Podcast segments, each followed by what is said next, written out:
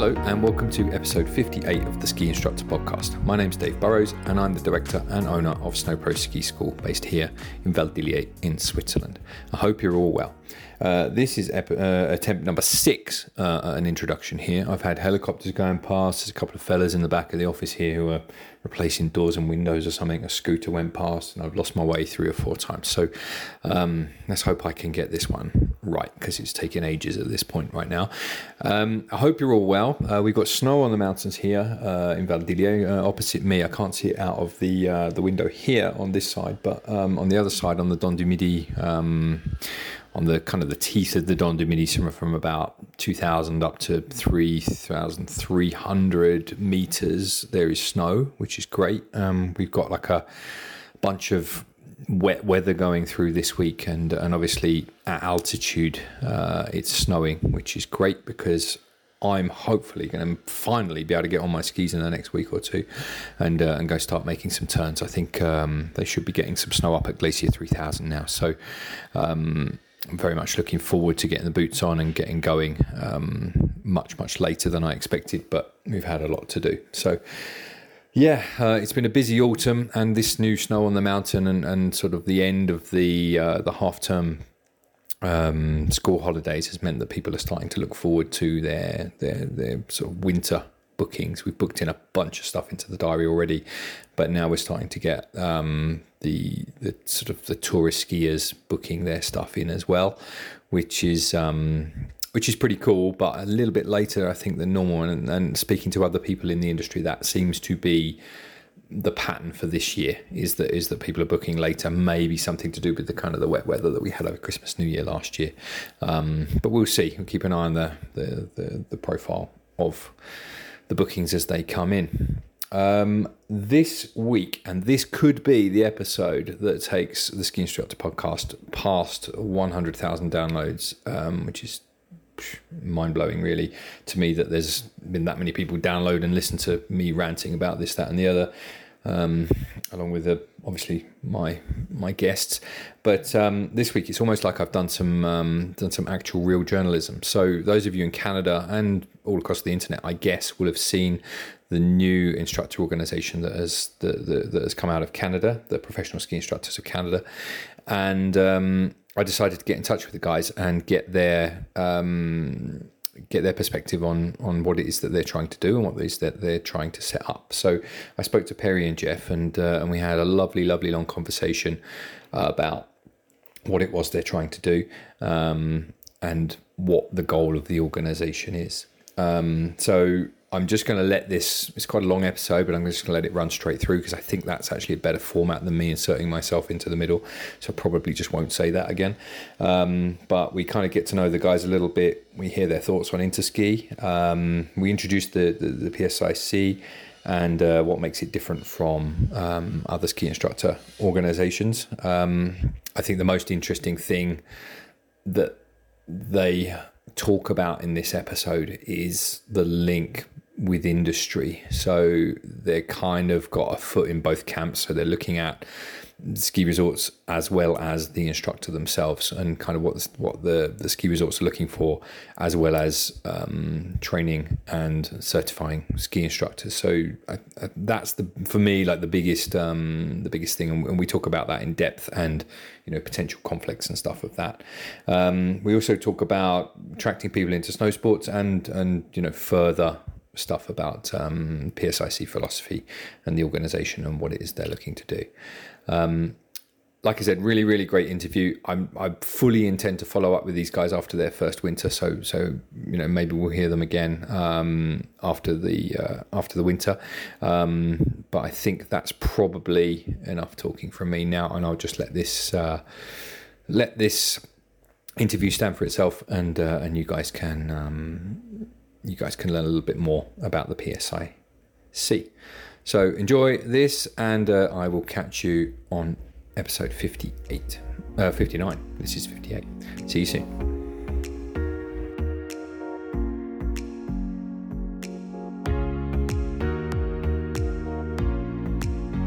Hi, welcome to the Ski Instructor Podcast. Um, Perry and Jeff, professional ski instructors Canada. Have I got the name right? of Canada. You do. Morning, Dave. Good. How are you guys? You doing well? Excellent. Yeah, really well. It's uh, well, we were talking just earlier. It's a it's an early start to the day here. It's still dark outside, which means winter's coming. It's good. And uh, same, Dave. You know, it's exciting. Uh, in, you know, here in Western Canada, you know, the hills are starting to get some snow up high, so it's always an exciting time of year, and the anticipation of the season ahead. It's great. Yeah, it's right, isn't it? I've, I've started to notice a, an uptick of skiing videos on my social media. Um, and it's started to make me get a little bit in the mood. I've kind of, uh, I've got, I'm looking at my diary and desperately trying to find little windows where I could head up to Zermatt or Saas-Fee or something and just get some turns in, you know, before it all starts to go uh, go crazy. I need to really make some time to, for myself to go and do something like that. So, uh, yeah, just uh, just trying to do do the best I can. Um, so sorry about the time difference. We're literally worlds apart. There's a huge ocean in between us. Um, yeah. Why don't you you guys start off by giving me? I don't mind who goes first, but but maybe give me a bit of a background as to you personally and kind of your, your skiing background. Um, I think the thing that we like, I like to do with with my podcast is to get to know you guys as individuals, um, and tell the story that way, and then we can move a little bit on to PSIC later on and talk more in depth about that. Sounds good. Go ahead, Perry. Yeah, go for it.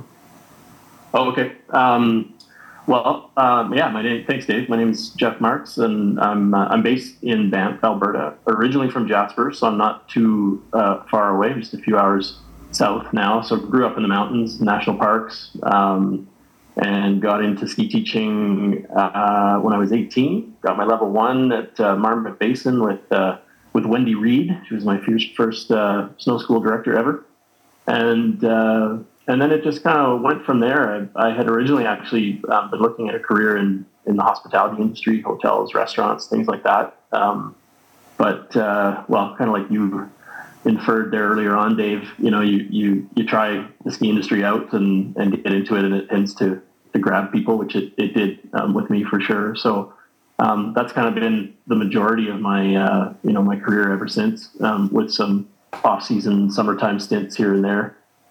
Um, and yeah, so uh, season in Jasper, and then sort of a quick timeline. I I, uh, I came down to um, down to Banff in 1997 uh, and uh, started working with the club ski program. I was here for 10 years. And then I had an opportunity to actually go to Niseko village in Japan and uh, help them get a snow school off the ground.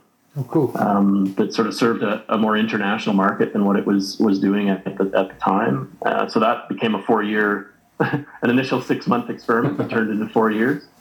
Uh, and then um, back here to Banff, um, started working with the CSIA in uh, 2011 uh, as a, a program coordinator for Western Canada and then in 2019 uh, applied for and got the role of uh, national program director with CSIA. So it's it's been a very um, ski industry focused um, career for me, and um, yeah, just love living here in the mountains and and having kind of those two uh, definite seasons. I got my got my fishing shirt on here this morning. I spend a lot of time doing that in the in the summer and mountain biking and camping and stuff. We're in a, a pretty great place here, but uh, yeah, I'm excited for the winter to come. I was saying to Perry, I went for a run there um, yesterday.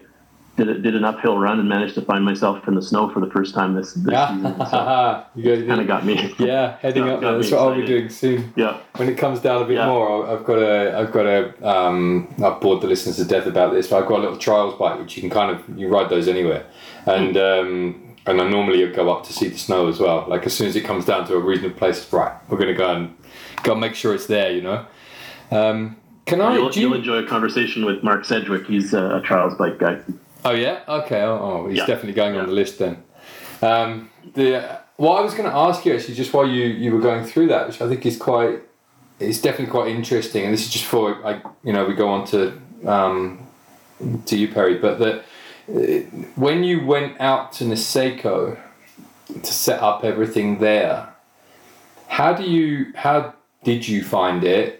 like in terms of skiing cultural differences between the two countries what they were doing, that they weren't doing, that kind of thing. What what were the what were the things that made that an interesting project? Oh man, everything. It, it, it was really yeah, it was fascinating. Um, I, I skipped one piece of my my history prior to that, which was a, a year at school in Japan. So I went over there to Niseko with with some language capabilities. Oh wow, okay. Um, which was super helpful um, for obvious reasons. But you know, as far as the, the ski culture goes, I mean, we we actually embarked on some really interesting projects at the time. One of them was to open an area of the mountain that was was closed because traditional skiing, traditionally skiing off piste in Japan is not uh, is not that common for various reasons. Yeah. Um, this one was, uh, you know, it was a closed area. Have you been to Niseko? If I spoke about it, would you kind of know? Oh, I haven't No? been Okay, to well, you gotta go. I haven't done anything like that. I'm, get stuck like here in my home resort, and I never seem to get out of it. I have to make a really big Yeah, effort, yeah. you know, Well, to. you, you should uh, definitely put it on your on your on your list. Yeah. um, for sure. But uh, you know, just one example of that that kind of cultural question was, um, you know, this particular area of the the ski um, resort had been closed for for years Mhm. um, because of the uh, essentially because of the the aspect of of um, avalanches and and uh, you know danger basically to the public and we ended up actually working on a project um, with uh, a gentleman actually from from Canmore, Alberta, who came over and helped the uh, the ski patrol at Niseko Village um, over a couple of year project. Actually, work on um, uh, mitigation of, of avalanche risk, uh, and then eventually skier access, which led to you know skier compaction of that same area, which made it safer. And now it's actually an open part of the ski area. So that was an interesting, you know, a really interesting process to go through. And um, I think, like anything, you know, changes like that are are they, require a lot of heavy lifting, and they're also you know super emotional when it comes to um, you know what's been done in the past and, and stuff. So it's it's yeah, I guess there's some parallels there. Um, but the, the skiing culture is great. It, it's Japan has has so much history in, in skiing, and, and they're passionate about it. And uh, it was a really fun fun time, and, and we brought a an international component to um, to the resort at that time to the existing snow school. It was there previously, so Mhm. yeah, it was. So, uh, with the, was was the idea of that to sort of drag more international guests towards that area then? Yeah, I, I'm, when I uh, when I got there in 2007, sort of the the initial what I'll what I'll call sort of you know Niseko getting on the international scene with um, you know um, Malaysia, Europe. Um, you know, it um, it had it had started to to to happen already. Australia obviously is a huge um, you know visitor number there, um, and then we yeah so so that need became clear to them, and and so they were looking for someone to come in and and help um, you know build that component of the ski resort uh, to suit that that market. So that was kind of the the function that, that we held to begin with, and then it just grew and grew, and, and we settled in and ended up there for four years. It was uh, yeah, it was a pretty amazing experience actually. Okay, cool. It's it's always interesting to hear about things like that. You know, it's a bit of a tangent to what we were talking about, but my, I, I see my role on the podcast as someone who has to kind of, if I was listening to this in the car, I'd be like, I wanted that question asked. So like, you know, I would. Yeah. That's uh, that's what I'm trying to do with that. But the um, okay, cool. And and Perry, what about you? How, how do we? Tell tell me more. How do I get to know you? Um, unlike Jeff, I did not grow up in the mountains. Uh, in uh, we were talking earlier about uh, Canada. It's you know it's it's a large uh, country with not a lot of people. I grew up in Saskatchewan, very flat. Um, and how I got into skiing is at the time out, out of high school. The, the thought at the time was to be a high school phys ed teacher, and that, without making the story too long, that's kind of what led me to my first introduction to ski instruction. You know, I, I um, through the school I took a course, and and one of the things that really inspired me is the guys that, that taught the course at the time, and I thought it was you know um, my way to see the world because you know I kind of not unlike this I heard their story and went wow that's cool. Um, so from from there I went to Banff. You know my you know um, uh, a different era than, than Jeff, but uh, you know started working in Banff as a, as, as a ski instructor. I went through my certification levels at that point in time. Um, probably my first kind of cool biggest inner um, eye opener to the to the international stage was I worked for a number of years in Turoa, New Zealand, North Island, and in that in that ski school, um, well, one even even that was kind of my first introduction to work with other instructors from Canada. Because again, if you're working at West at the time, you know very little interaction with people from Eastern Canada. But anyway, so I got to work with fellow instructors from Eastern Canada, um, the, the fairly good uh, contingent from the U.S., mostly Mammoth um, based, and mm-hmm. Europeans. There were you know some uh, there's a couple of German uh, instructors, a couple of Swiss, uh, French, and when I say French, like French from from France. Yeah, yeah. It was it was cool. It was it was an eye opener, and it was really cool as a fairly young instructor to to to witness, have conversations about how everyone approached it, and, and that was cool. Mm. Um, and then my career kind of took, you know, I, most of my mountain time was in two different eras, Um, one in Banff, and then I was really lucky to be um, in Whistler in some fairly early days. Like uh, for those the, that are listening, you know, at one time the two mountains that make up Whistler today, uh, Whistler and Blackcomb, were, were once competitors, and mm-hmm. I, I, worked with uh, Blackcomb prior to the merger, and that was a real cool time because our growth curve was was straight up, and those are real exciting times. I was lucky enough to be the ski school director there at Blackcomb, and then then Whistler Blackcomb after the merger. Um, and uh, a few things took me back um, to Banff in the mid um, early 2000s, you know, and, and, went to a role there that worked for all three ski resorts in a business development role. That's where I met Jeff for the first time, you know, and we were we had the opportunity to work together there. I did take. Uh, I was out of the ski industry for 12 years. I spent some time in a little place in, in most Canadians have heard about it, Tofino. So it's fairly remote, but known for, which is a real weird thing in Canada. It's known for surfing. Oh yeah. Um, but spent, spent some time there. Okay. And then uh, maybe to, to, round out the skiing side of it, went through a bit of a health issue. I mean, earlier you were mentioning about your charity work with mm-hmm. with um, kids that had lost uh, um, a parent to cancer. I, I had a, a, a definitely a, a, health issue with cancer, which I you know got through and and whatever. But when I went to, when I got through that process and went through the healing process, I had a lot of soul searching and went, you know what, my, my first love is to be on a ski hill yeah. in that community, in that environment. And that's what, what brought me back. Um, more recently, I was the managing director of the CSA. Uh-huh. And now, you know, with, with, Jeff and a few other founders, we've we've uh, started this organization, the PSIC, or the Professional Ski Instructors of Canada. So that's kind of the, the synopsis of how I got here. That's really cool. Can I, if, if I'm, if, uh, I, we did a bit of a throwback uh, with Jeff, but I'm going to take you back just there to your. I think it's a really interesting question. So that time that you spent in New Zealand, where there were instructors from all over the world, if I've got that right. What was it like back then? Did you were the styles that everyone skied in and taught in very different? You know what was the opinions were different. Yeah. you know, like, and I, I, don't know if the actual style, like, when it, when you really, if you really analyzed it, I don't know if we were that different, but the way, the way the different, you know, countries and individuals thought about it, mm. everybody was, was kind of firmly defending their, their, like their method as such.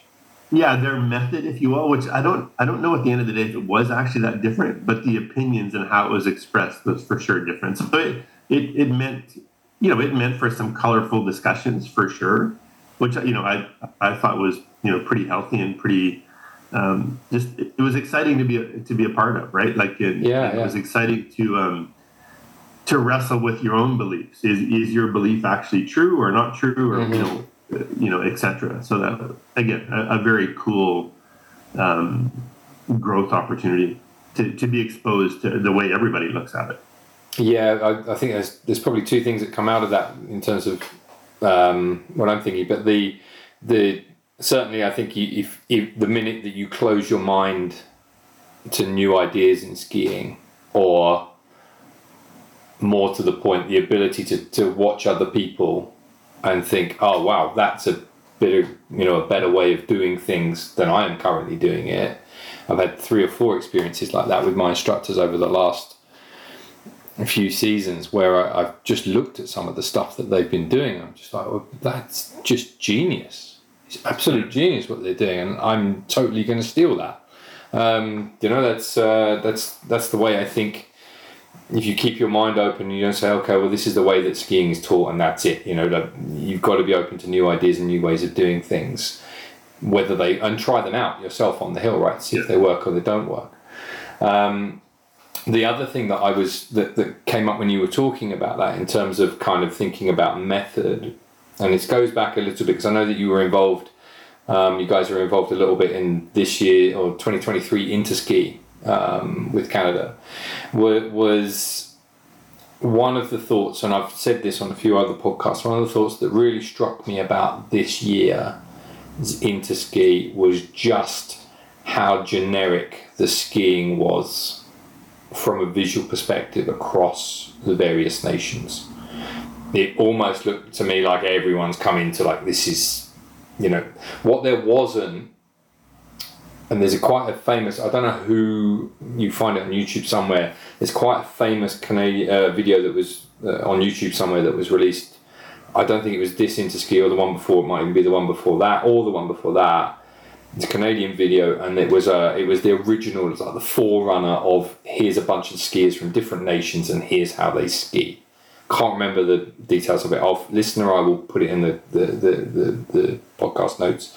But in that video, there were distinct national skiing styles in terms of how the skiers looked on the hill, and that seems to have slightly disappeared and that skiers from various nations have all become a little bit homogenous now in terms of what they look like when they ski. Is that something that you saw the last time or, or in 2023? Or is it just me that's seeing that? No, I, th- I think it's accurate. And I, I would, because um, I think, or again, this is my perspective on it is over time, there's a couple things. One of which is Interski has done its job. Like, you know, at, at, over history, as it's moved forward, you know, because it is this great um, platform for, for countries to share their approaches, their ideas, and so on. And, and, and when it comes down to it, at the end of the day, you know, we're dealing with the same forces on the same year and so on. So it, to me, it kind of makes sense that that's the way it's evolved. And, and so that's one part of it. The other part of it too is the internet, like our, all of all of our access to YouTube yeah. and whatever. Mm. You know, as we're we're not the, the different skiing nations around the world were not in silos anymore. And, and you know, the cool thing about the, the last interski in, in Finland, a, a great event. It, it was an event that, you know, I think had extra energy because, of, you know, coming out of COVID, getting mm-hmm. the world back together again. So the spirit of collaboration and openness, I didn't, you know, because my first, you know, I, I was a, definitely a participant in it, but not on a team member at the time. But my first interski, and I'm really going to date myself, my first interski was 1987 in Banff, where you know, at that moment in time, my, my young perspective at that time would be the countries were there to show their stuff, if you will. Mm. And you fast forward to the last interski, and it was the the spirit was completely collaboration. Oh, what can I learn here? What what are you guys doing? What you know what what what's this country doing? Oh, we, you know, like just the takeaways. It it, it it's in a we're in a different place today, and everybody's going like everybody kind of went there with oh, did you see what the um, the Swiss are doing. That's cool. Or did you mm. see, you know, what the Koreans are doing? I, like that was as opposed to, hey, this is our stuff. Yeah. And our stuff is right. Mm-hmm. But, you know, that's kind of my perspective. Yeah, for sure. I mean, certainly, I mean, I suppose if you take it back even, what, 20, 30 years or the time, you know, whenever it was that you, you were you were in New Zealand, for for example, that time you probably you could spot an Austrian skier an Austrian formed skier coming down the hill, right? You could you could spot a Swiss guy coming down the hill. You spot a French guy. Like that was even evident in that video from must be four inter interskis ago, ago on that video. It's very distinct. So oh, you can sort of tell a French skier, you know, when you see him. Um, same with the Swiss, and it was especially pronounced back then. I think the, the Swiss are slightly more homogenous now with with with the rest of the world, but it was it's it's definitely something that seems to have slightly gone away. Like you can't very obviously pick someone's style and say that is a person that was formed in that style, because that, like you say, I think it's to do with the the information age, right? You can see anything you want to see um, online yeah. and copy it, right, or make it your own. Yeah.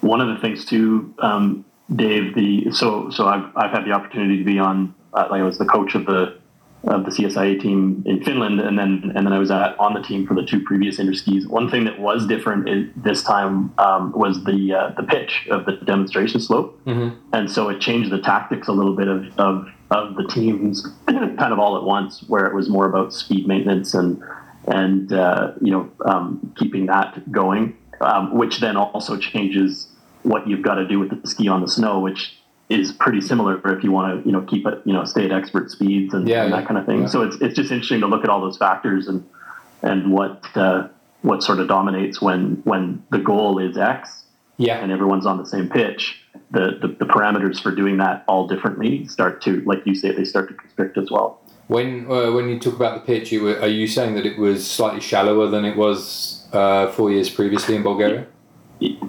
Yeah, so yeah, um, it was it was definitely shallower than than Bulgaria and uh, uh, um, Ushuaia uh, before that. Mm-hmm. Yeah. Okay. Yeah. Oh, that's interesting because that does not really show up in. I didn't see that mentioned anywhere, but that does not. Right. It's tough, right, to for that to show up when you're sort of looking at a, a front-on video of the demo slope. You don't really have a perception Yeah. of how steep it is. Um, Yeah. Because that obviously, like you Yeah, say, I think trying it to- was just different enough. yeah. Yeah. Trying to carry speed down something, you don't get the same forces acting upon the individual, do you? So you don't see. You, you have. You, I suppose the way that you can do it is you have to add speed, right?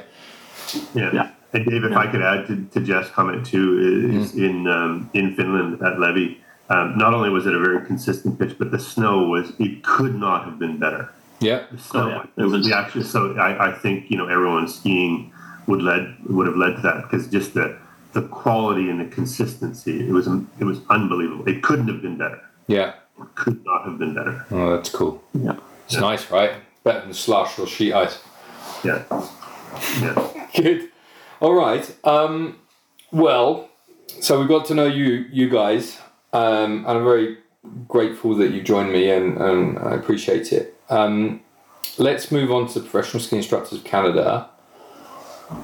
What is it, and why? What? Why is it come into existence? What are you? What are you kind of hoping to achieve with it? If you don't mind, uh, Jeff, I'll take uh, kind of a, a first cut at this, and then you know, Jeff, by all means, can can backfill. You know, so uh, why is is one? Um, you know, we uh, as an organization, we believe in, in competition. Like we're, we're bringing a, a product uh, to the market in Canada, and there are there are other players. You know, and um, in, I know some countries across the wor- world are different, but there there are a few different players in this market. Um, one thing that we're, you know, and again, there's no there's no getting away from, you know, we both Jeff and I and others have had experience in some of the other organizations in Canada. Um, one thing that we're really excited about is just is how we're set up and how how nimble we can be. You know, one of, in this new organization, we've got one main feedback loop, which is what we call the the ISC, which stands for Industry Steering Committee. So all of our partner resorts have a person on that committee, and ty- typically it's their choice, but typically it's a ski school director. So they've got a, a direct conduit to us, and we got a direct conduit to them. So when when it comes to developing curriculum, programming, and whatever, you know, we're, we're in tight with them, and we're where where where that we're going with that is we're excited how quickly we can move things to, to market, and and so, you know in some cases it's um, people are concerned with well you know you don't change you move slow and whatever, but we're we're we've got a, a bit of a different approach. Like we think, you know, we like things that matter in today's um, world, if you will, are things like inclusion and diversity and so on. And and and the market is changing quickly, and and we we're bringing we're coming to to the market with with products that uh, meet those needs, if you will, like to make sure that as you know here in Canada, and I, I'm pretty sure it's no different around the world, but that you know the demographics, people's backgrounds are changing dramatically, and and we want to be inclusive. We need to be inclusive. We need to look different, um, and we we need to move quickly to that. And then maybe I'll just add one last thing as well is. Um, to serve the instructor community, you know, and, and the viability of it as a profession, which you know in Canada means for sure at one end of the scale there are full time pros. It is what they do, right? And then on the other end of the scale is um, in certain areas of Canada, being a ski instructor might be the weekend, you know, hobby. But and I'll be careful even how I use that word. But it might be the weekend endeavor. But you know, does it make sense there? Can can you pay for your expenses? Can you know, is it Yeah. worthwhile and so on? Yeah. and we believe our approach of working very closely with the industry makes will make that professional the profession of ski instruction more viable and we're excited about that that whole process Um, and you know that's kind of the the nuts and bolts of, of where we're at is is to move quickly, um, embrace technology. You know, in some of our curriculum, you know, and, and tools that we're going to give to the instructor community. It's going to include things like animation and you know all all, all sorts of resources that uh, we're embracing the speed of change, um, and and that's one of our main um, approaches going forward. Maybe I'll I'll turn it over to, to Jeff for a bit too. Yeah, um, I mean, I, yeah, uh, that kind of sums it up really in terms of the the why. I mean, one of the things that that um, has driven us to where we are quite quickly is, you know, the, the I'll just generalize and say the ski industry um, in Canada coming to us looking for kind of the the, the aspects that that Perry's um, referring to. So it's it's been an interesting, um, you know, I mean, the timeline's pretty short still. Um, but even in that short timeline, the, the conversations have been really valuable and, and kind of robust in terms of, of what um, has come to us in terms of how we can help. So it's not just us saying, hey, this is what we want to do. Um, a lot of what we are doing and, and are about to do has come, um, you know, through that feedback loop that, that Perry mentioned um, directly to us. So that's that's really driving us a lot of what we're doing at the moment. Um, you know, industry steering committee engagement. That um, that's going to happen uh, very quickly with a bunch of the things that we have um, devised already, and then I think after that it'll be kind of exciting to see um, if we've if we've answered that question, if I could put it that way. You know, mm-hmm. if we've if we've responded to the demands, okay. which I think we will. So, let me just for the because uh, I'm just going to kind of try and fill out what I know, and you shoot me down, tell me if I'm wrong.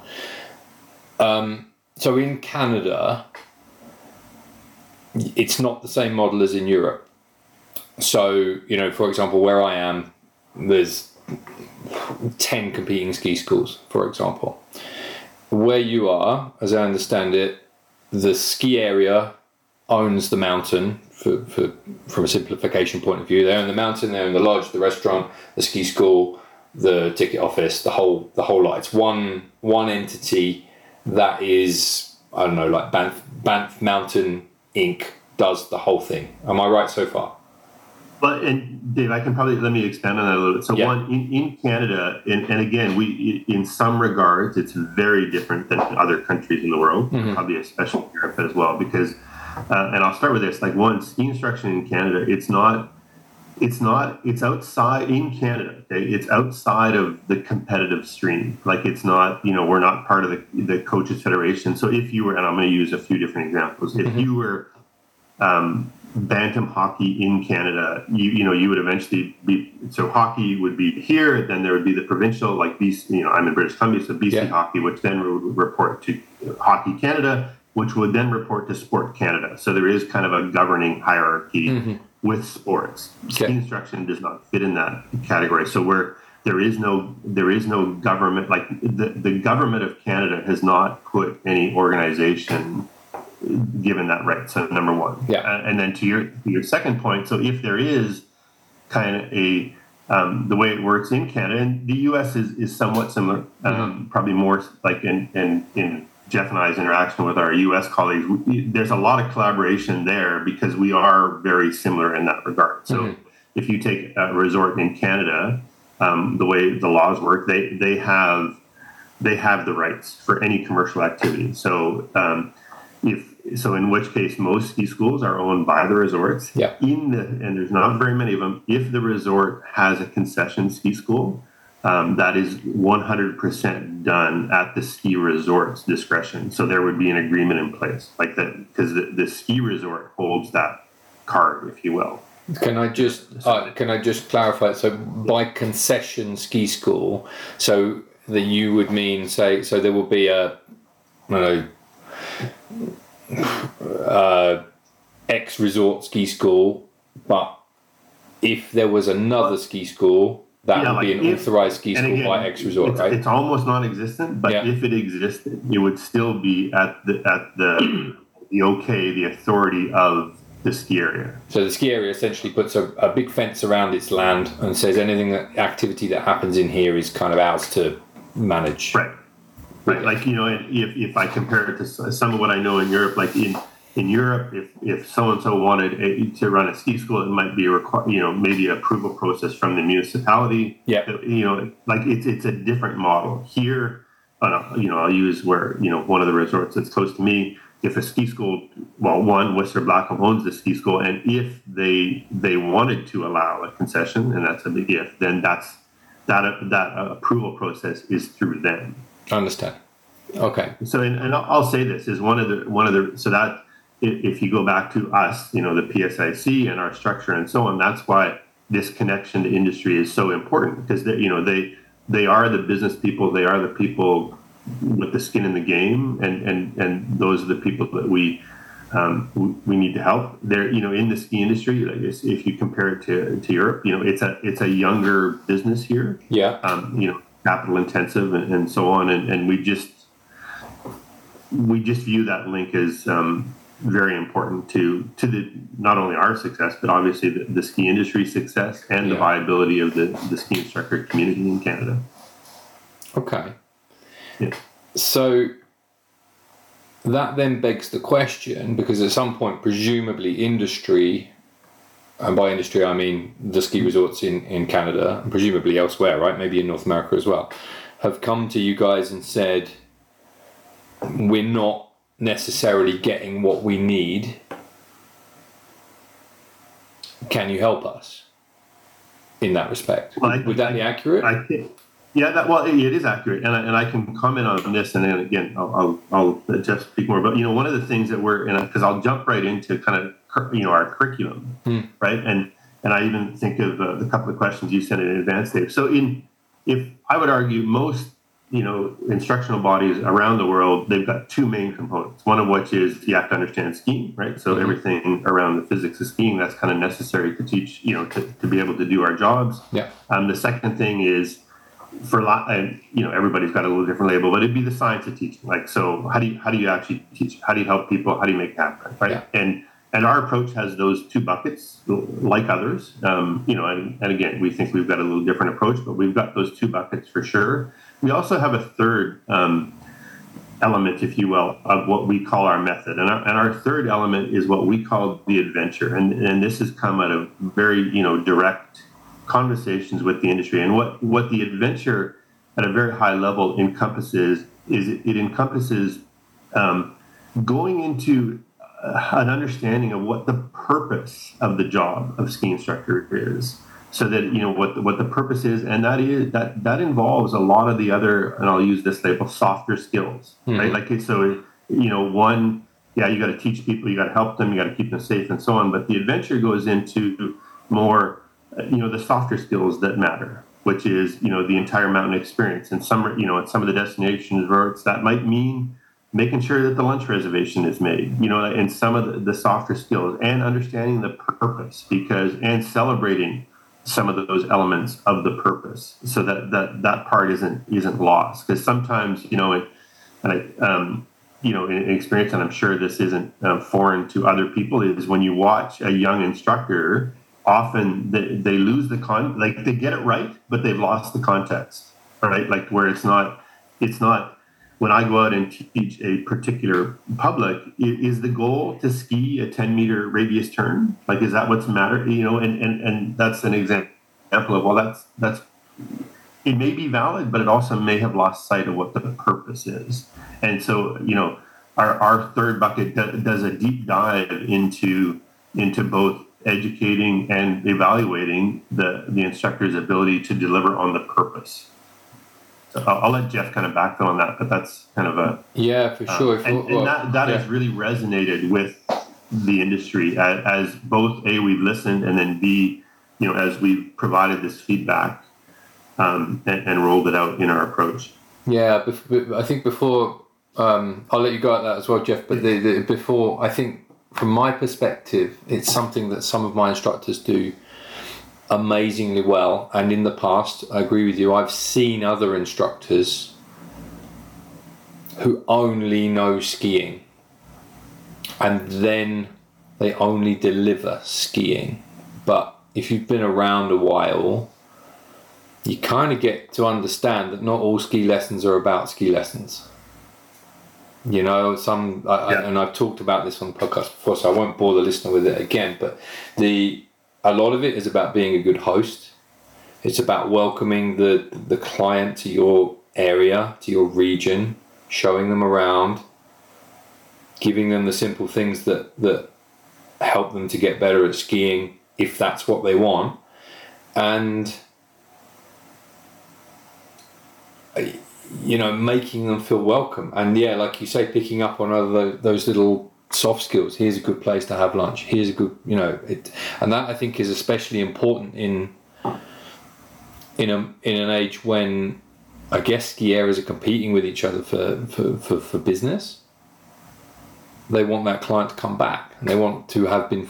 You know, they want the client to have been made welcome, and that And isn't and in a lot of One more point in that in that same um, uh, context, Dave is you know like going on a ski vacation or, or, or you know again depending on the dynamics or going up to a Mm. ski hill for the day and whatever. It's I mean obviously you know we're passionate like everybody is and and, and it's a worthwhile endeavor, but it's the stakes are high. Right? Like it, you know skiing it, it, it's not it's not the, the cheapest endeavor and and and therefore you know people want to make sure that they get it right and and time with a good uh, you know with a good or great ski pro in, it ensures that whole thing right? Like it, you know it ensures again the basics like learning to ski getting better and all the rest of it but all the soft skills as well making sure that that that that um, that the person's you know experience um, embraces it all. Like that that they that they feel welcomed in in the mountain culture and and again the whole experience is um, is a great time right? Because it's you know we all know this right? And maybe it's something that we lose sight of as instructors but the mechanics of of going on a day on a ski hill they're complex right? Like you mm-hmm. need to get rental gear you name it. And and any time that we can you know help and and and have more time spent on the essence of the great things of the experience everybody wins.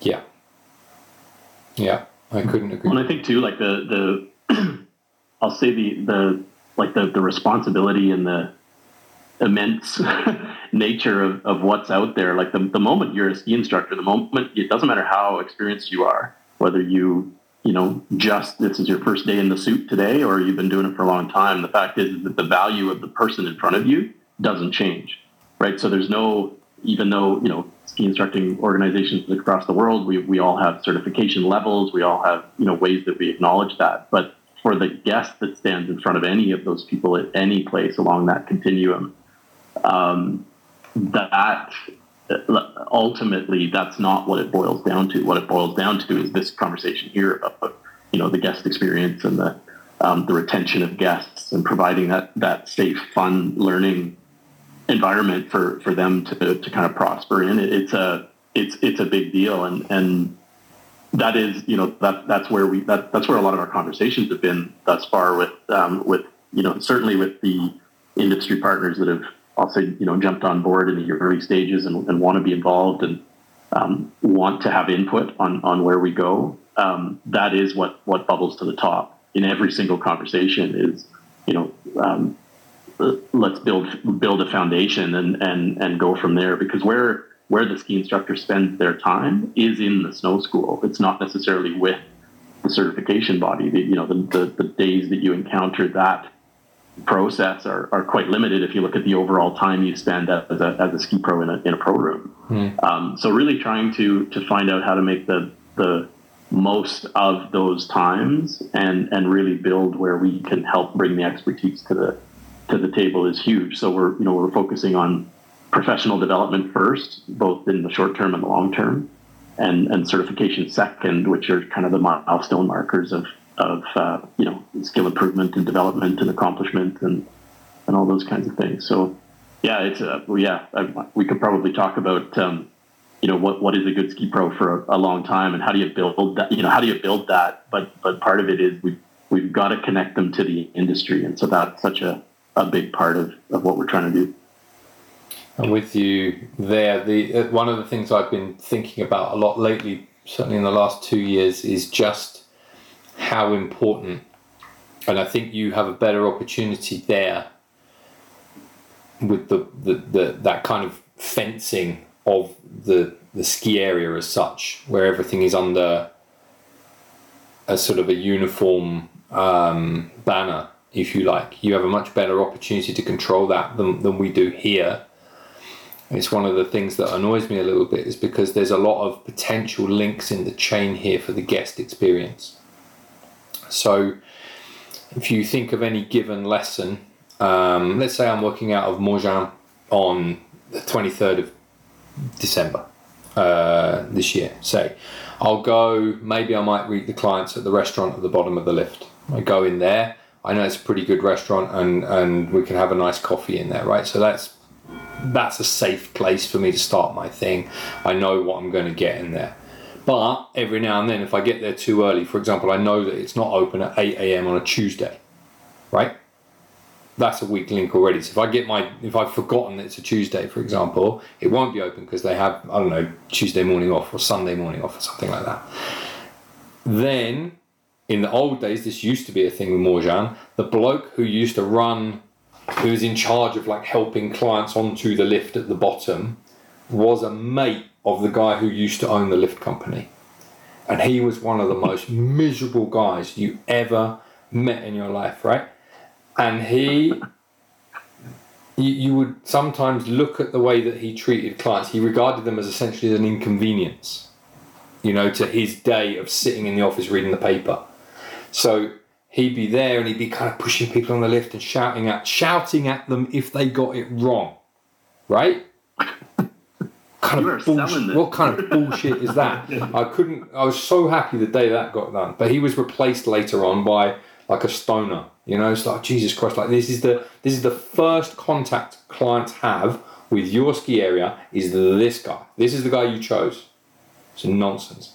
You get up to the top. The guys at the top are pretty cool, and then you kind of you you know you come out the top of the lift, and there's a bit of an icy chute because no one's kind of bothered to put any snow on it, and you're just like, oh my god. Then you go down to the the beginner slope, and the woman there is also the same mentality. You know, she's like, oh, you know, these guys are just an inconvenience to me. I'm sitting here in my office. I don't really want to help them. You know, she's like, why is your why are your children not able to get up on a lift? It's like it's part of your job actually to help them to get onto this lift, but they don't get it.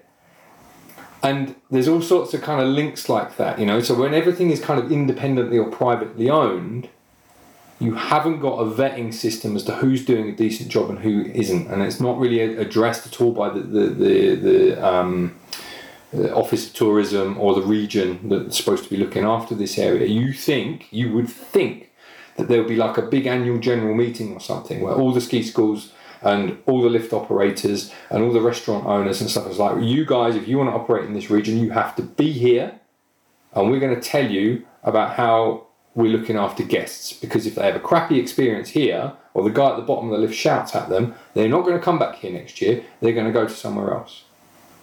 And it doesn't happen here. Um, and it kind of annoys me that not everybody is on the same um, boat uh, on you know on the on the on the same page because they they just don't realize it from a tourism perspective and that's why I think what you're doing Well, is quite yeah. interesting Well, and, and so, sorry to interrupt, Dave. But no, it's fine I've, I was ranting You know, so uh, it's fine No, whoa, whoa, hey. yeah yeah easy Dave, easy Well, I mean, you know, we're we're excited as well because we are part of kind of what you you described. You you wish you you had was you know we we um, just this past week Perry and I were both at um, you know some major events of the ski industry in Canada, which you know um, in the West, uh, Canada West Ski Areas Association, um, and then uh, you know Ontario has an organization, OSRA, and then you know Quebec has an organization, Atlantic Canada has an organization, and our central provinces have an organization and and it is kind of it is essentially what you what you described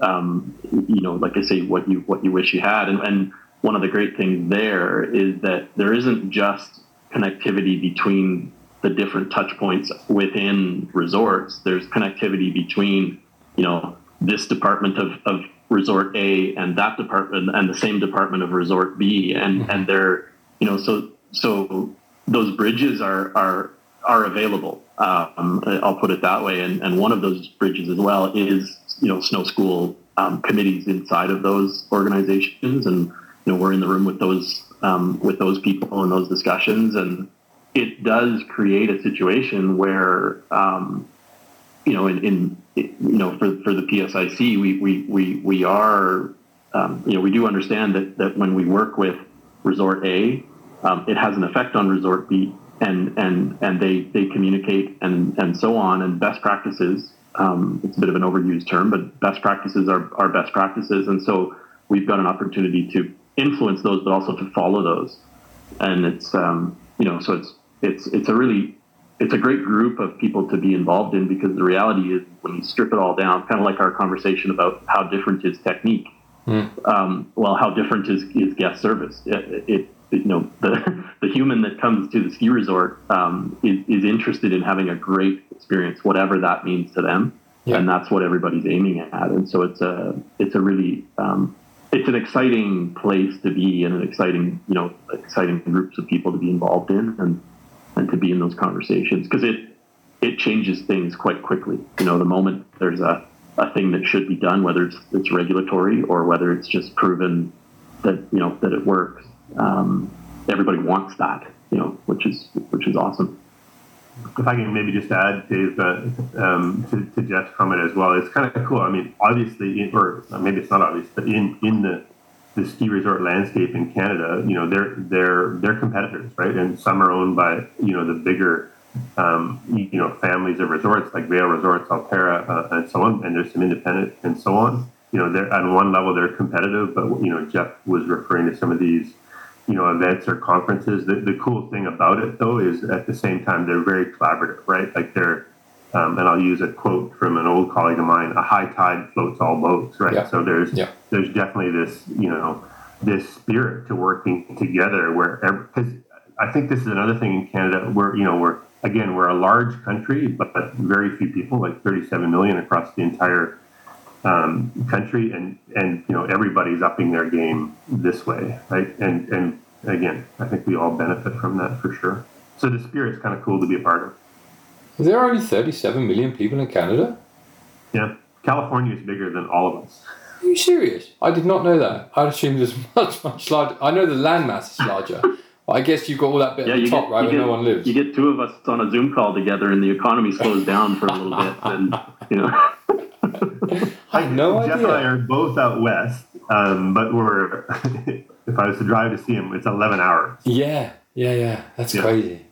It's about time someone came up with like teleportation as a as a thing. I don't know why no one's working on that. Tell me, tell me this because this is the obvious question that I have to ask: is that if I'm a member of your organization, um, to, to whose interest, or have we gone beyond this? You, you can tell me. Uh, because it was a, it's, it's, a frequent topic that's come up within the British organisation, which I was a member of for a while. Not anymore, but um, I'm, I'm, with Swiss Snow Sports now, and the, the you know the, the, the frequent thing was is like who is this organization actually for? Is it a members organization or does it serve the shareholders of the company or any of this kind of stuff? If you've got a committee or you're sort of one of your objectives is to listen to industry and put in place something that helps them, how do you also balance that off against the people that are going to be members of your organization?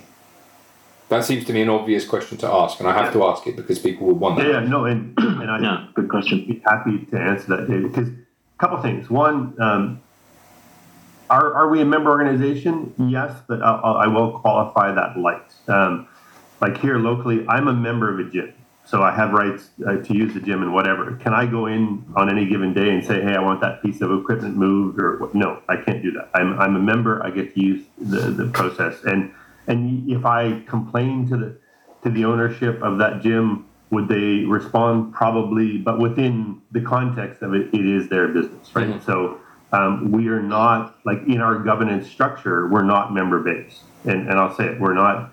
So one of the things that, that we feel quite strongly about that will define us, like when it comes, and I'll, I can give a few examples, when it comes to giving an assignment to a trainer to deliver programming, that's going to be based on competency you know like that and that's it and will be defined and and you know we've had this question as well like you know what legitimizes us well what legitimizes us is what if if people the steam instructor community buys our programs then that's the, legit, the mm-hmm. legitimacy of it that's that's it um, and and we do you know, we, we put quite a bit of thought into how we're set up, which is, you know, we, we want to be nimble, we want to move, we want to deliver value, and and that's going to determine our fate. And obviously, we're quite quite confident that we're going to deliver value as well. And I'll use an example, um, like as an example, the, the the government of Canada doesn't mandate what phone I use.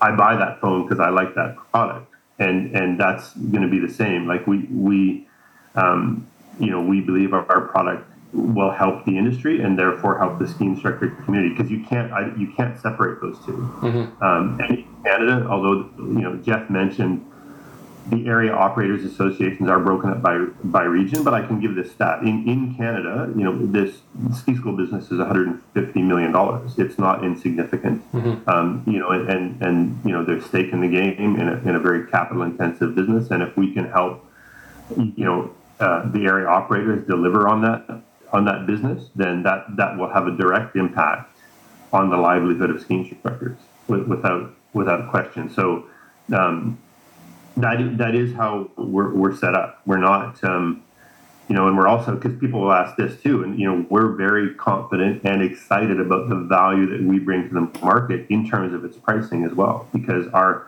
the way we're set up as an organization, which is a corporation, is we're we're we're lean and we're nimble. We mm-hmm. don't, you know, we're gonna we are defined by putting cool products out in the marketplace. That is it. We have no, you know, I'm I'm not I don't have an office. Jeff doesn't have an office. We're both talking to you from our living rooms. You know, in, in this day and age, we're um, we're going to remain nimble and lean and focus on the end product. Okay. So that, that hopefully that answers it. Yeah, I think so. I, I can see the, the, the, rising tide floats all boats argument, right? Like it, it's you provide something for the areas to make their overall guest experience better. More people go skiing, more work arrives for ski instructors.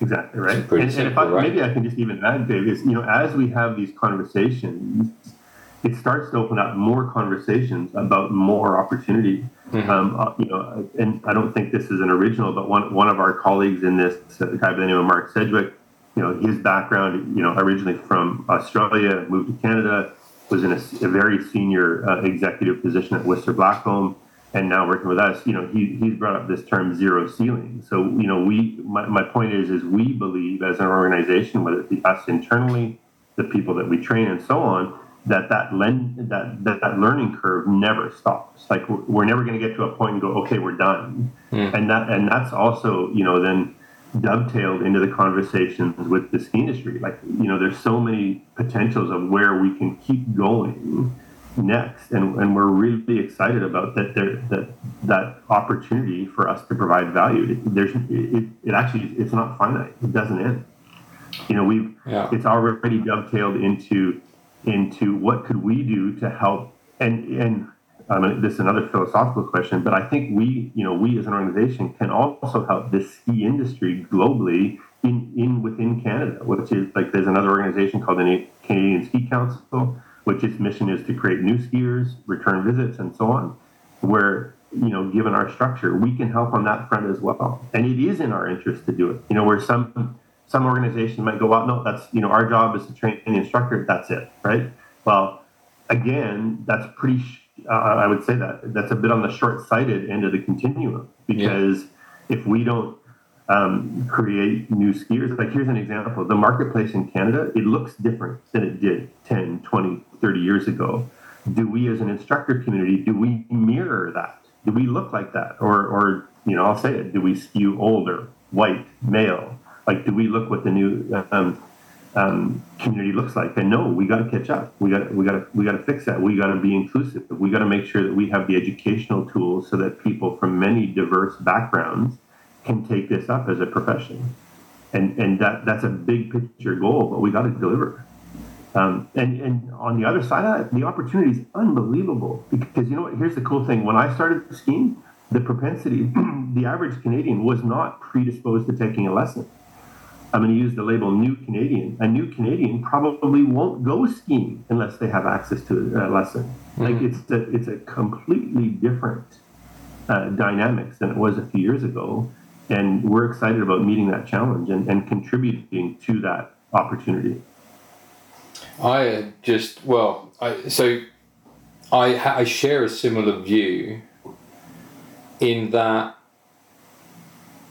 every now and then you come across and, and it's changing as the as the age of ski school directors here gets younger and younger people come into the tourism jobs that exist around here uh, certainly in terms of the strategic tourism jobs is that there is a potentially limitless number of people that you can attract to go skiing. The old school mindset is like the pie is this big and if you come in as a new ski school, you steal a part of my pie, and therefore I hate you. The it, it doesn't need to be like that. I've said I say this, I've said this before, and I say it to anyone who listen, is we can. You know, we haven't even scratched the surface really of all the people that we could bring to go skiing, um, and it's why this is one of the reasons why I was quite excited. Well, I am already excited for the ski day that I'm setting up for the charity, right? Like, is we're going to touch a whole bunch of mm-hmm. people there, never even considered going skiing. And we can do that, especially with modern modern tech. I sound like a million years old when I say stuff like that, but with with how specific you can be with modern marketing tools, like Google Ads, Facebook ads, Instagram ads, you can almost like target down to the individual person. And there's no limit on the people that you can try to attract to skiing. Maybe apart from the barrier of the cost to entry and the cost of like the faff of getting actually that person to be standing in front of your instructor. instructor. That's another thing that I would like to make much much easier. But um, it's potentially limitless. I don't see any reason why you know, it, it, and it doesn't matter. Doesn't matter who you look like. Doesn't matter what the color of your skin is. Doesn't matter your gender. Doesn't matter what you think about anything. Come on, you know, we should be trying to just get as many people to come skiing as as we possibly can. It's a really cool thing to do. Yeah. Yeah, Dave, I, I, got one quick story that I've told uh, a couple of times, but I had the opportunity. So, OSRA, which stands for Ontario Ski Resorts Association, they did an event last year in front of City Hall in downtown Toronto. So, right downtown in the city, they got real creative. They put snow on top of the foyer that's out in front of City Hall, and, and then in, invited people at no charge to take advantage of it. So obviously, the profile of some of the people that took you know took advantage of that, mm. um, they were were probably people that were challenged from a resource point of view. That mm. and and and I remember seeing this one thing, and then the president of OSRA got interviewed. So you know, I saw this. Um, young gentleman, probably would be 14 years old, do his first couple of turns on a slope, and and, and the smile, and you know, like he was just, yeah, like, it, it, was life changing, and he, and and the, the president of OSRA, I, in, in my opinion, got a fairly unfair comment from the media, which basically said, well, you know, why are you exposing this kid to this experience when he may never be able to afford to do it? Uh, my point of my story is, I think I, I think the exact opposite. I think that kid's life just changed. Mm. You know, like I saw I saw the, the look on his face. I thought, you know, the the thrill, um, the compassion of the instructors that he was working with is, you know what? I think that kid will figure something out. He'll figure out, and maybe it's to go yeah. skiing, maybe it's to work at a ski resort, whatever. That you know that it, it was a life changing moment, and I'm sure the kid's direction changed based on that experience. And and that's I tell that story because that is such a cool opportunity that we all have, right? Like, um, and and people they well figure it out because the whole the experience of skiing, the mountain culture, um, it's life changing. We, we have an opportunity that I, I can't think many industries actually have a parallel to. Right? No. Like it's just so cool. It's true, and you, you also you never know when you're going to touch someone. It's a bit unfair, yeah. right, for the media to have a go at that guy and say because they don't know what if they don't know yeah. what's going to happen in the future of that kid's life, right? But we all have. I mean, you've been you've been you know in touch with enough people, enough kids or whatever across your your various careers, right? And you never know when you're going to drop that one magic phrase or piece of advice or even life advice to people. Yeah. That's going to stay with them forever. Um, it's happened to me. I, I, I know when it was. You know, if you want the story, but it's nothing to do with skiing. But you know, I remember where I was, and my uncle told me that it's essentially it's okay to think your own mind and, and have you know your own opinions on stuff. That for me was like a light bulb. Yeah. Yeah. You know, I was like, oh, hang on a minute, I'm not alone on this. Like someone else knows that I'm thinking my own way. And it was an absolute revelation. Um, and, you, and you never know, right? You never know how you're going to touch someone's life. And so that's the reason Well, why you've got to do those that, things. That, yeah, yeah. Like, and and you know, I'm I'm thinking now, Dave, to your your sort of previous question about you know the the membership. Like, are we membership driven, or are we industry driven, or or or how does that work? And I think like even what we're talking about here now about the skiing public and those you know those moments you're describing and and we yeah we absolutely all have those moments. Um, there's that reality within our industry too, where where I mean, in Canada we've got you know ski areas that are are this small, and we've got ski areas that are are the you know the giants of, of the industry. But the reality is is that they coexist as well, and so those those those little moments where you know we, um, they're commonly referred to as feeder um, ski resorts. You know the, the Prairie Ski Resort or the City Hill or or um, you know, they're eventually those skiers, if we do this right, they're going to end up at, at the bigger area and they're going to strive for that because they want the, the excitement of the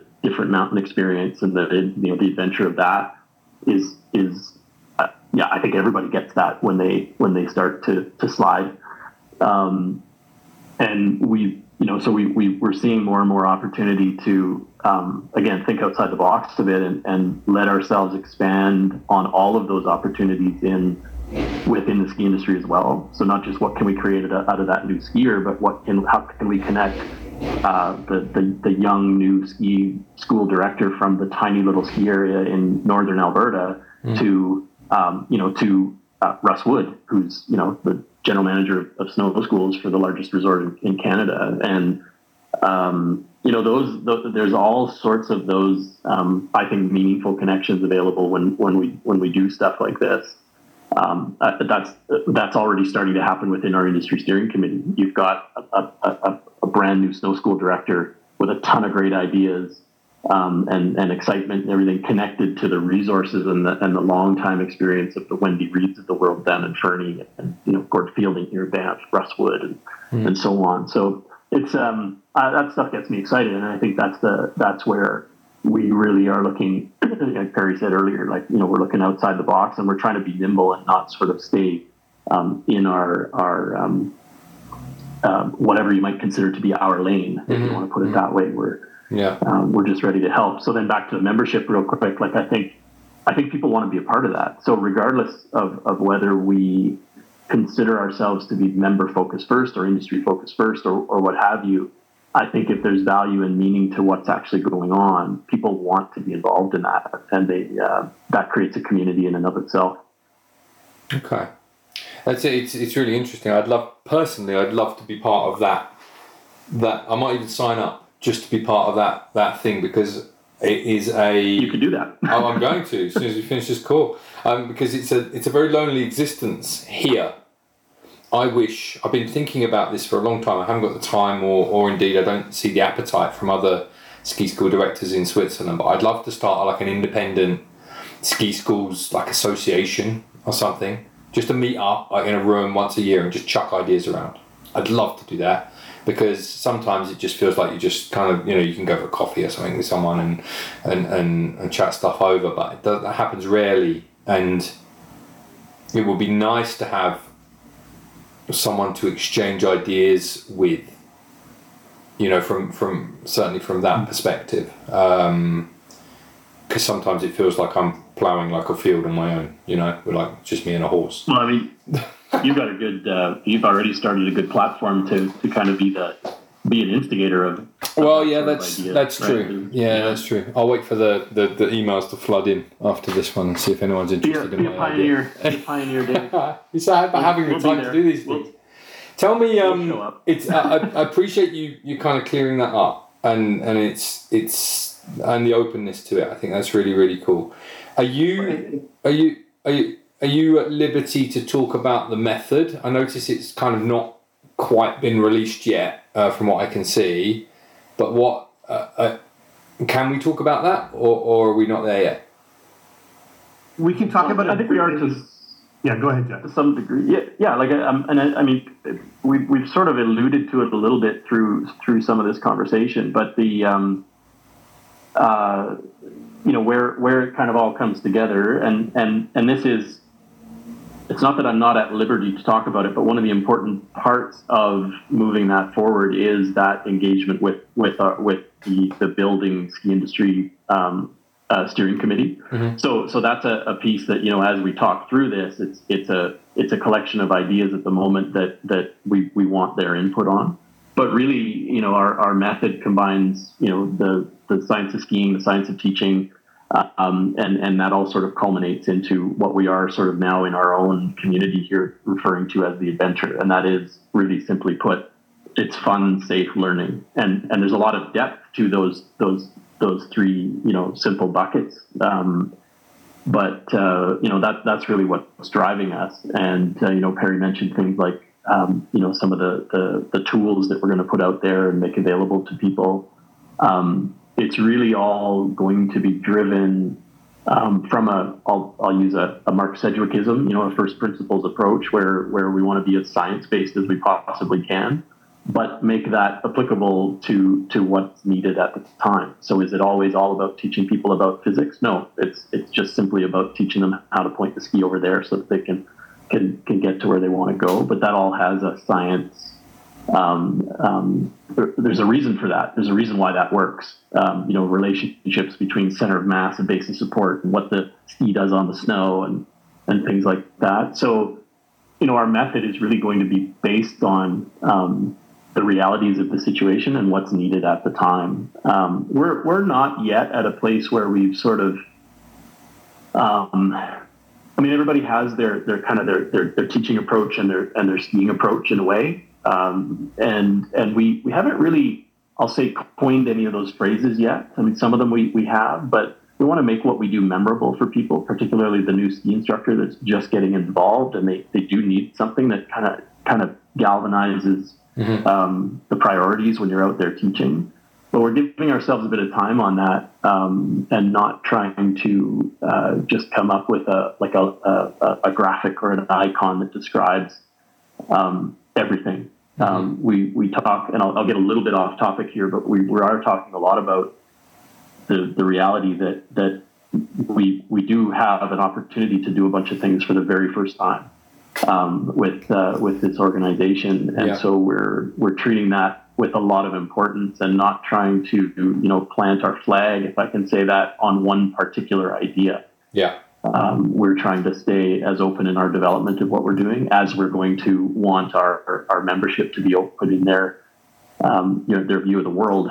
Um, Not to overstate it, but um, you know not getting too um, you know singularly focused on this is how we do it Yeah. more an approach of these are the if you when you when you get more experience and when you learn lots of stuff you can see it from the perspective of um, what can i do and and how can i make this work because again it all comes back to that um, mountain experience for the for the learner. So kind of went all over the place there but um, that's really what's driving our method is is the best ways to to um, to get the, the the reality of what can be and what needs to be done out there as we go. And maybe if I can just quickly add, Dave, to, to, to Jeff's point too, it's not, by no means is anything that we're doing secretive. Um, you know, we're one, one of the places that we're at is, you know, as Jeff mentioned, you know, we, we believe it's the right approach, so we are science based, but that doesn't necessarily mean, you know, there is there is also what we present to the community, right? Like, which is, you know, is it does it resonate and so on, which is not, you know, because the worst, well, not the worst thing, but we're not we're not arming a ski instructor to then go to the market and re- recite some textbook. That's not the point. So to make Yeah. it, you know, digestible and resonate, um, you know, we're kind of in that in that phase. And then the other side of it too that is we'll we'll never be done. Like the you know our approach to the method. It's not like okay, we've done it, we put a bow on it, and now we go to market. Yeah. It um, we, we again back to that zero ceiling concept. We apply that to ourselves as well. We think we can keep improving on uh, you know, and again, we're not going to change physics, but we can keep improving on how, um, on how it, on, on, on our, our delivery, how it resonates, how it impacts the ski structure, how it impacts their clients, their guests, their students. Um, you know, we, we view that as a never ending thing. Um, and, you know, we're, as, as we build out our team, I'll say this, you know, we're, we're excited by the people that we have we're working with us because we've got people that are, that are expert storytellers, if you will. You know, one, one of our partners is in the film business, so you know he can he can bring some stuff to life. And then we've got a PhD on staff, which you know makes sure that we're, we're you know we're not doing anything actually that isn't isn't right, isn't isn't you know like scientifically based and so on. So we're just um, you know, and we'll release it in stages. You know, so it, I'll make a bit of a marketing pitch. You know, our website is psic.pro you know, we'll and you know, and follow us on Facebook, Instagram, like because we'll keep releasing um, stuff as it becomes ready. We we've been on a fairly short time crunch, but yeah, I think people are going to be excited with how much we've actually accomplished when we, you know, by the time we hit snow this winter. Um, yeah, so we're that's kind of that's kind of where we're at. You know, Jeff kind of touched on, on the nuts and bolts of what the method is, but um, yeah, we're not we're not holding anything secret. Hmm. Um, and maybe if I can just add this, because you know you kind of touched on it as well, Dave. Is you know our approach to this is, you know, our our, our vision is that we're going to bring value to the market. We obviously we want people to try us, get involved. You know, hopefully they they enjoy it, they get value out of it. But we're not we're not in any way um, you know creating an exclusive club. So whether you're from another organization in Canada, another organization, you know, you mentioned hey, you want to be a member. Mm. We want everyone to take part of it, and you know, and on the other side of it, we would we would you know recommend to anybody that, that we come in contact with to do the same. You know, we we don't think we're going to have all the answers in the world. So if you come from any other organization in the world and have done some of your training there, and and you get some value out of our training or our online resources, great. But it doesn't. This is not an exclusive thing. You know, we believe that the more knowledge that's out there, the better. Mm-hmm. Okay. This um. So just get my thoughts in order here. Like so, the the so at the moment, as it stands, what we're saying is kind of you're we're sort of working on it, but it's coming. I know you're under pressure before the, the, the start of this season. I understand that. I know exactly how that feels looking at my to do list here. But the the it sounds to me more like it's going to be you, you actually have a really really good opportunity if I if if, if I'm reading this right to come up with something that is completely different. Every other system has this sort of hierarchical, like pyramid or greasy pole that you've got to climb to get to the top to be one of the you know end bosses, and then everyone's got to get past you to get through to the thing. It, it, it you do actually have a really good opportunity to create something a little bit more holistic here. Well, you know what's super cool about like yeah, completely. And you know what's super cool about that, and, and I think you know this this is, we have to challenge. You know, when I say our own, like I'm mm-hmm. talking about you know mm-hmm. our management group, our own thinking, because the reality is when a lot of times in life you go, well, I can't do that because of some pre programmed in the background thinks or knowledge or whatever. Yeah. But it's all we're we are and. I say this with pride. Even when we came to, to to develop our logo, we put on there, you know, consciously established in 2023 because we're literally starting from mm. here. Like there is, you know, like, and we we we have an opportunity to go. Well, you know, we like the global we did we do that in the past because it made sense, you know, and maybe and maybe it was maybe it was the right thing and and it, it fit in. But well, let's take a good hard look at it. Well, maybe we don't have to do that. Mm. You know, like, and, and what does that look like, and so on? Because you know, here's the other thing: is I think I don't think we know where our next leaders come from. They may come from yeah. from from from segments that we we haven't seen. They may come from people that we haven't seen, and let's make sure that we don't, um, you know, signal out those people. If I can tell one quick story, I I had a light you know a light bulb moment a couple of years ago. I was in the NSIA, you know, the industry uh, um, committee of retailers in the U.S. They mm-hmm. they did something really cool. Or I, I got a and a, a, particular member of a ski resort was talking about recruiting and they were talking about recruiting hotel general managers and the point is is they said well their culture was well to get the best hotel general managers we're going to go to cornell university because they got the best hospitality program mm-hmm. but what that actually led to was the exact same person every time Does that make sense? So if you make Yeah.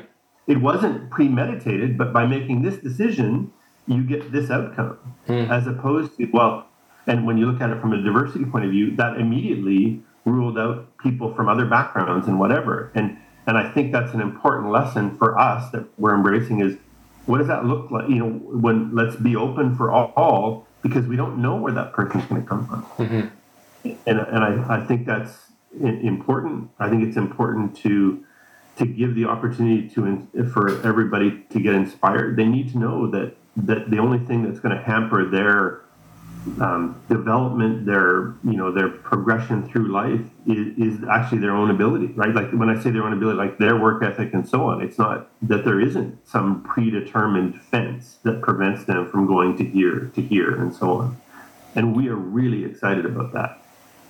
I think. I Maybe if I can jump yeah. on that for a on, second. go you know, on, one go of the on. things, just real quick, Dave, when we all first, um, you know, started to, to, to get together and, and, and I mean, we, we actually haven't been physically in the same room all together yet, uh, as a, as a leadership group, you know, Mm-hmm. we've, we've, uh, obviously spent, um, lots of our time on, on Zoom and phone calls and stuff. But, but as we started talking about, well, you know, what is our structure? Like, how do we look as an organization?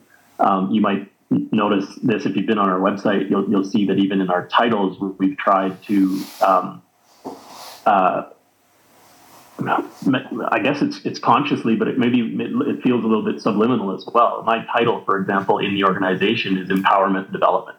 You know, Perry is, is industry and innovation, and it's it's not a you know we're trying to create even a world for ourselves where it's not director of or manager of it's um, you know we're we're we're trying to be as forward looking as we can because the and we, we were we were this part of the con- or earlier in the conversation we, we, we talked about this which is you know we're, the future of the ski industry is is is is for us to help develop and to to allow them to to um, you know to uh, to be on scene and to and to to change the industry in ways that we probably can't even conceive it might be able to change. Like those ideas, those those secrets, if I can say, are, are out there still to be uh, to be discovered, which is kind of a cool thing. So you know, like I think we're trying to look at everything in that light, which is how do we act as a as a leadership group and how do we develop this thing moving forward? Therefore, what is the example that we can set for the people that will be our licensed professional trainers out there in the world delivering our our, our products?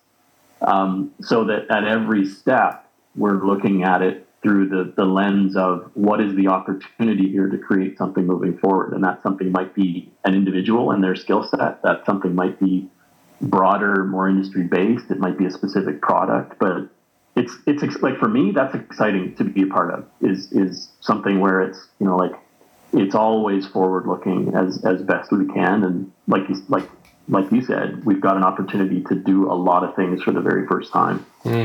Um, so we're not we're not taking that lightly. It's a it's a fun you know creative space to be in.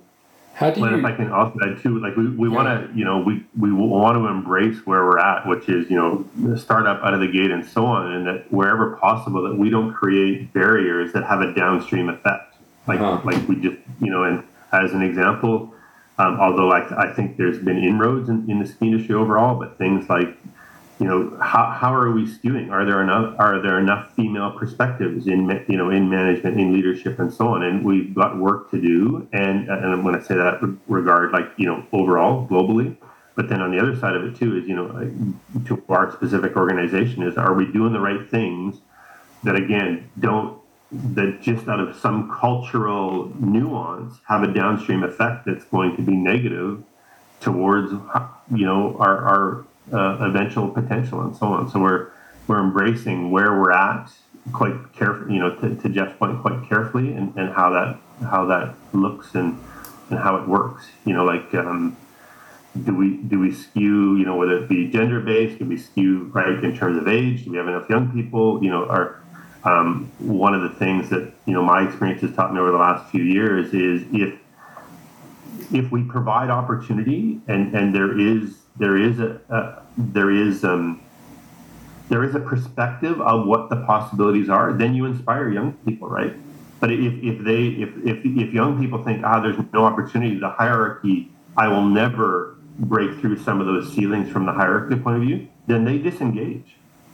They completely disengaged Yeah, Um, it, it's it's um there's a couple of things that I think jumped out for me from that. So I somehow I managed to get tagged in a debate on Facebook about something. Basically, moved a course somewhere, and I don't know. I ended up being in it somehow, and you can see that approach in some of the long the resentment that the nature of hierarchies and to a certain extent human behavior to organize themselves into hierarchies you can't deny that because it's a human trait is you can't deny it not personally obviously within within Yeah. within what you see it's eh, people see rightly or wrongly but i think rightly in most most ski instructor certificate giving out organizations is that you have a bunch of instructors kind of kicking around at the entry level at the bottom and then it sort of forms itself into a pyramid or a greasy pole or whatever you want to des- describe it at. And eventually if you manage to get through all of the levels you end up at the top. And then you're one of the people that decides whether the people at the bottom can come through and compete against you. Essentially that is that's almost the model. That's certainly a european model. Um, how do you ensure then because i really like your ideas this this kind of flat structure and this kind of openness.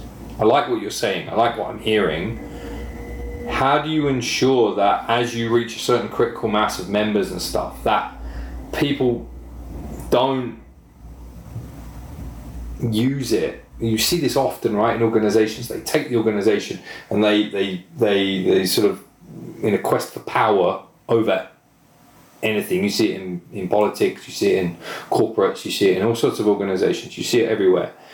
Um, how do you in, how are you going to ensure that this kind of feeling of openness and this new way that you want to do things remains within the organization and it's it's um, robust enough to weed out those people who come into organizations seeking power? Because that does happen That's a really good question. If I, you know, Hmm. Yeah, it's a great question. Jeff, because he's he might smile because he's heard me say this before. Like, because I, I I think more is more, and and and and what what we have the opportunity to do in this world. I'm gonna go back to some of my Whistler Blackcomb days. I you know when I say I, but like the management team in, in that organization when I was involved, it grew the ski school pro by pro by pro.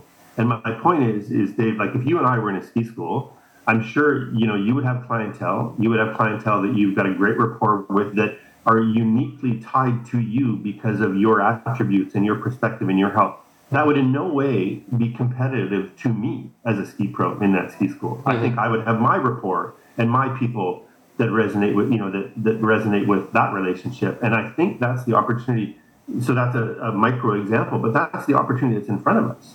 Is is it's not it's not like in the world, like whether it be a ski pro or a client, I bet you I have my clients that would, would like me, and I bet you have your clients that like you, and and those two may never cross. Mm-hmm. So I don't I don't think I don't, the cool thing is I don't think we're in a hierarchical model here.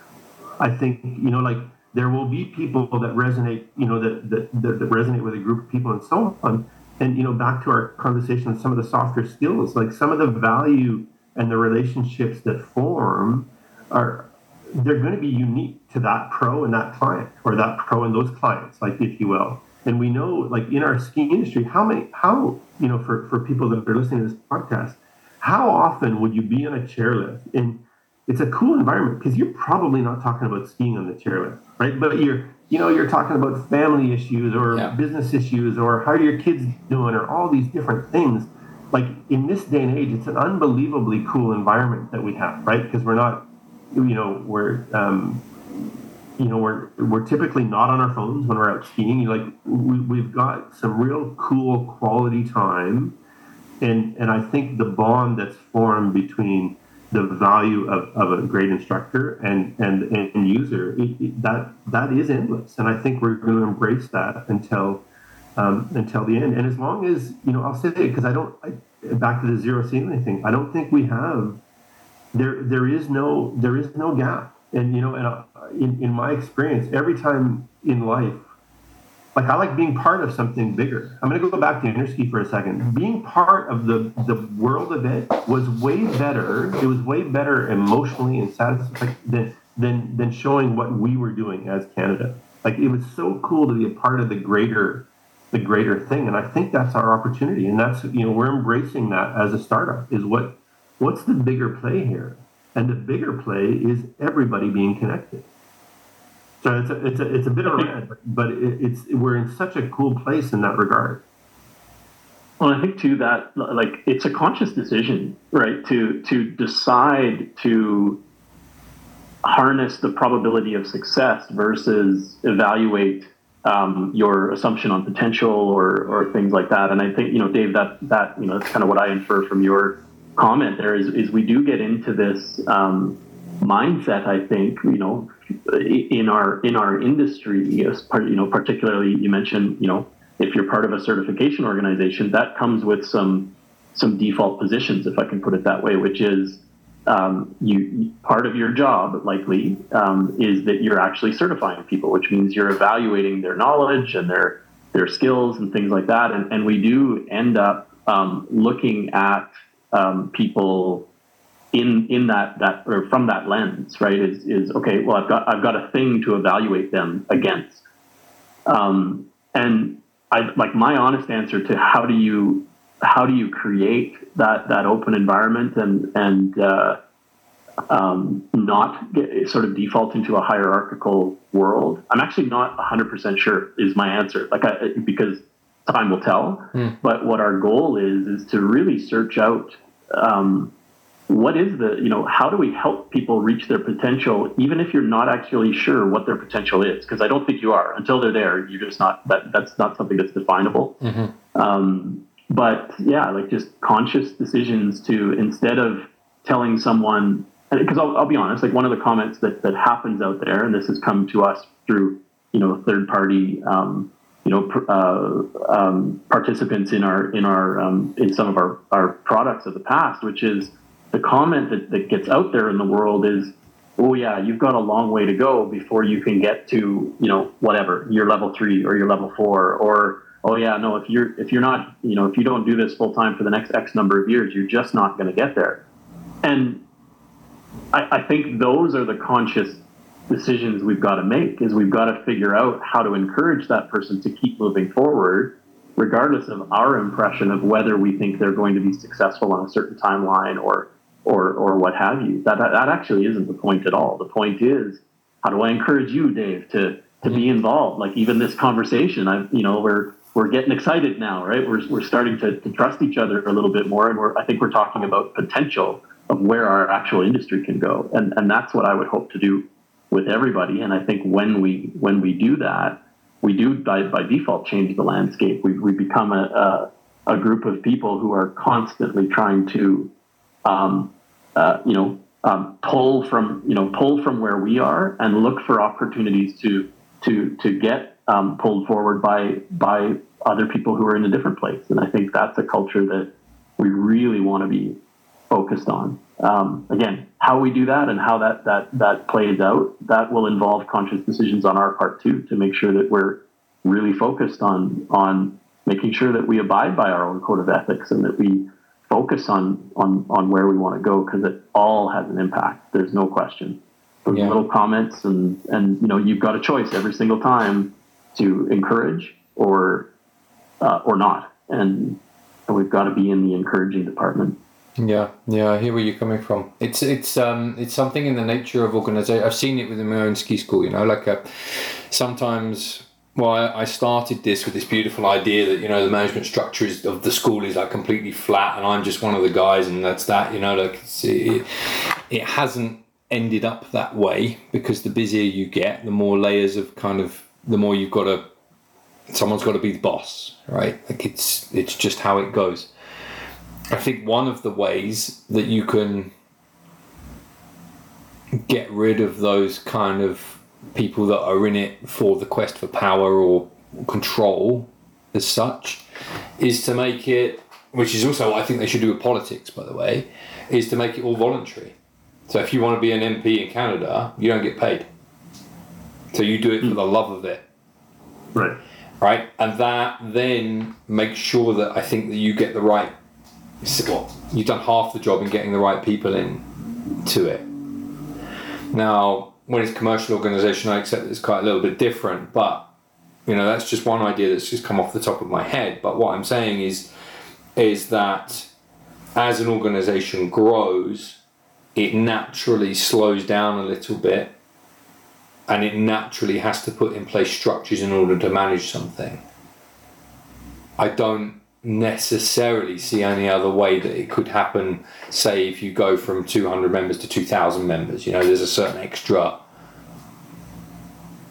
bit, uh, you know, and signing up, I don't know, 100 ski resorts on the other side. Like, it's going to end up having its own certain workload. That means that you can't manage it all yourself. Do you, does that make sense? But uh, I think Yeah. you bring up you bring up a good point. Like one, like we, you know, we, like you know, on the call, like Jeff and I, we're employees of the organization because you know there, there is. I mean, we do need to sustain ourselves. Like, and there is real work involved. Sure. Um, maybe to your model, like our industry steering committee, and you know, I, I don't in any way mean to speak for them, but you know, what's really exciting is they are involved as volunteers based on the potential, based on, on what we can we can create together, and that's a real cool thing. You know, there is no direct vested interest in their in their contribution. Like it is just it's hey, what can we do together? And I'll say this is there there you know our to use that committee as a resource. The cool thing about that is you know we're we're definitely enlisting their insights, their perspectives, and so on. But I'll be upfront about it. They're not doing the, the work, and I put that in quotation marks. Like we're not we're not giving them homework to build because that's you know that's our job, and we want where their huge value comes from is is in their perspective. Does this make sense? Does it not make sense? You know, what are we missing? What are we not missing? Yeah. You know, that that big picture guidance where you know we then as a staff team want to you know because there is in anything in life there is there's work needed to to take it from some philosophical concept to what does it actually mean what Yeah. where does the rubber hit the road um, but yeah and you know and, and i mean we're no like i'll also say this maybe philosophically and maybe this fits in with because and again I, I i agree with your perspective and your experience as well but I, I think the other side of it too is i don't think we as an organization will make you know we'll make decisions and we'll make mistakes as well Everyone but does. I think it's more important. It's more important to make the decision and learn from it Hmm. than get in a place where you just go, ah, we're too afraid to move. We don't know. We don't know what to move, and then Yeah. you don't do anything. Yeah. I think that's the uh, that's probably the the worst case scenario for progress, right? Um, Yeah. So you know, we'll we'll we'll move. We'll do some things. You know, obviously we're going to do some things that are going to hit and, and, and go and, and be great. And some of the things, ah, oh, you know what? We could we could have done that one better. Here's- Yeah, but it's how you it's how you learn, isn't it, Perry? I mean, Yeah. it's, it's not really. I don't think there's anything bad in that. I think, but one of the things is, like you say, it's making a decision, not doing nothing, and if it's wrong, it's wrong.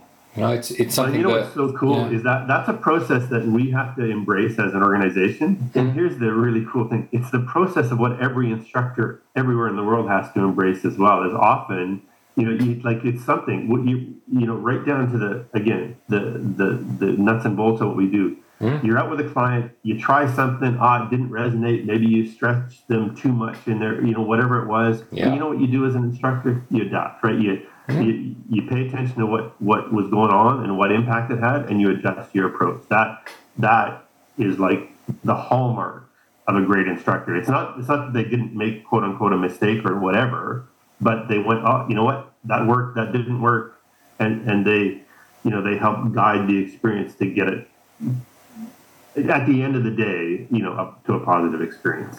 Yeah. And that's I'm gonna add, add one more one more thing to that too. Is we're you know we're um,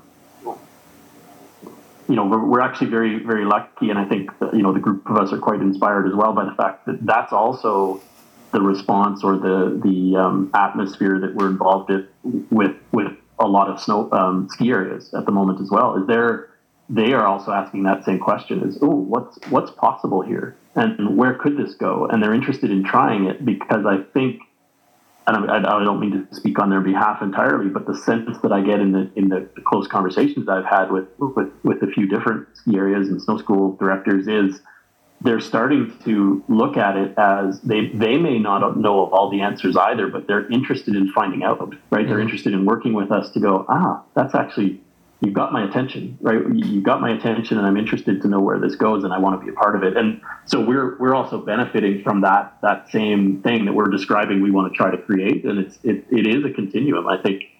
Yeah, I don't know. But like I say, we could probably talk about it for a long time, but the the reality is is, that at every main connection, if if the, the concept of forward momentum and potential and and what what's out there as new ideas, if that's if that's in the forefront, I think there's there's a lot of success available there.